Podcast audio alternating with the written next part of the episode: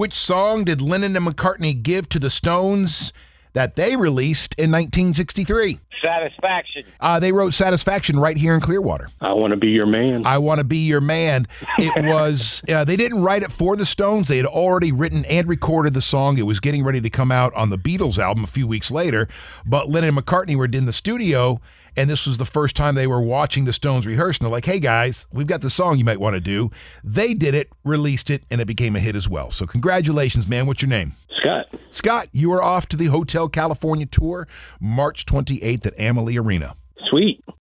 If you own a vehicle with less than 200,000 miles and have an auto warranty about to expire or no warranty coverage at all, listen up. CarShield has a low-cost month-to-month vehicle protection plan that covers more parts than ever. Visit carshield.com/audio to find out how you could pay almost nothing for covered auto repairs. Drivers who activate this vehicle protection today will also receive free roadside assistance, free towing, and car rental options at no additional cost. Get your free quote today at carshield.com/audio. That's carshield.com/audio.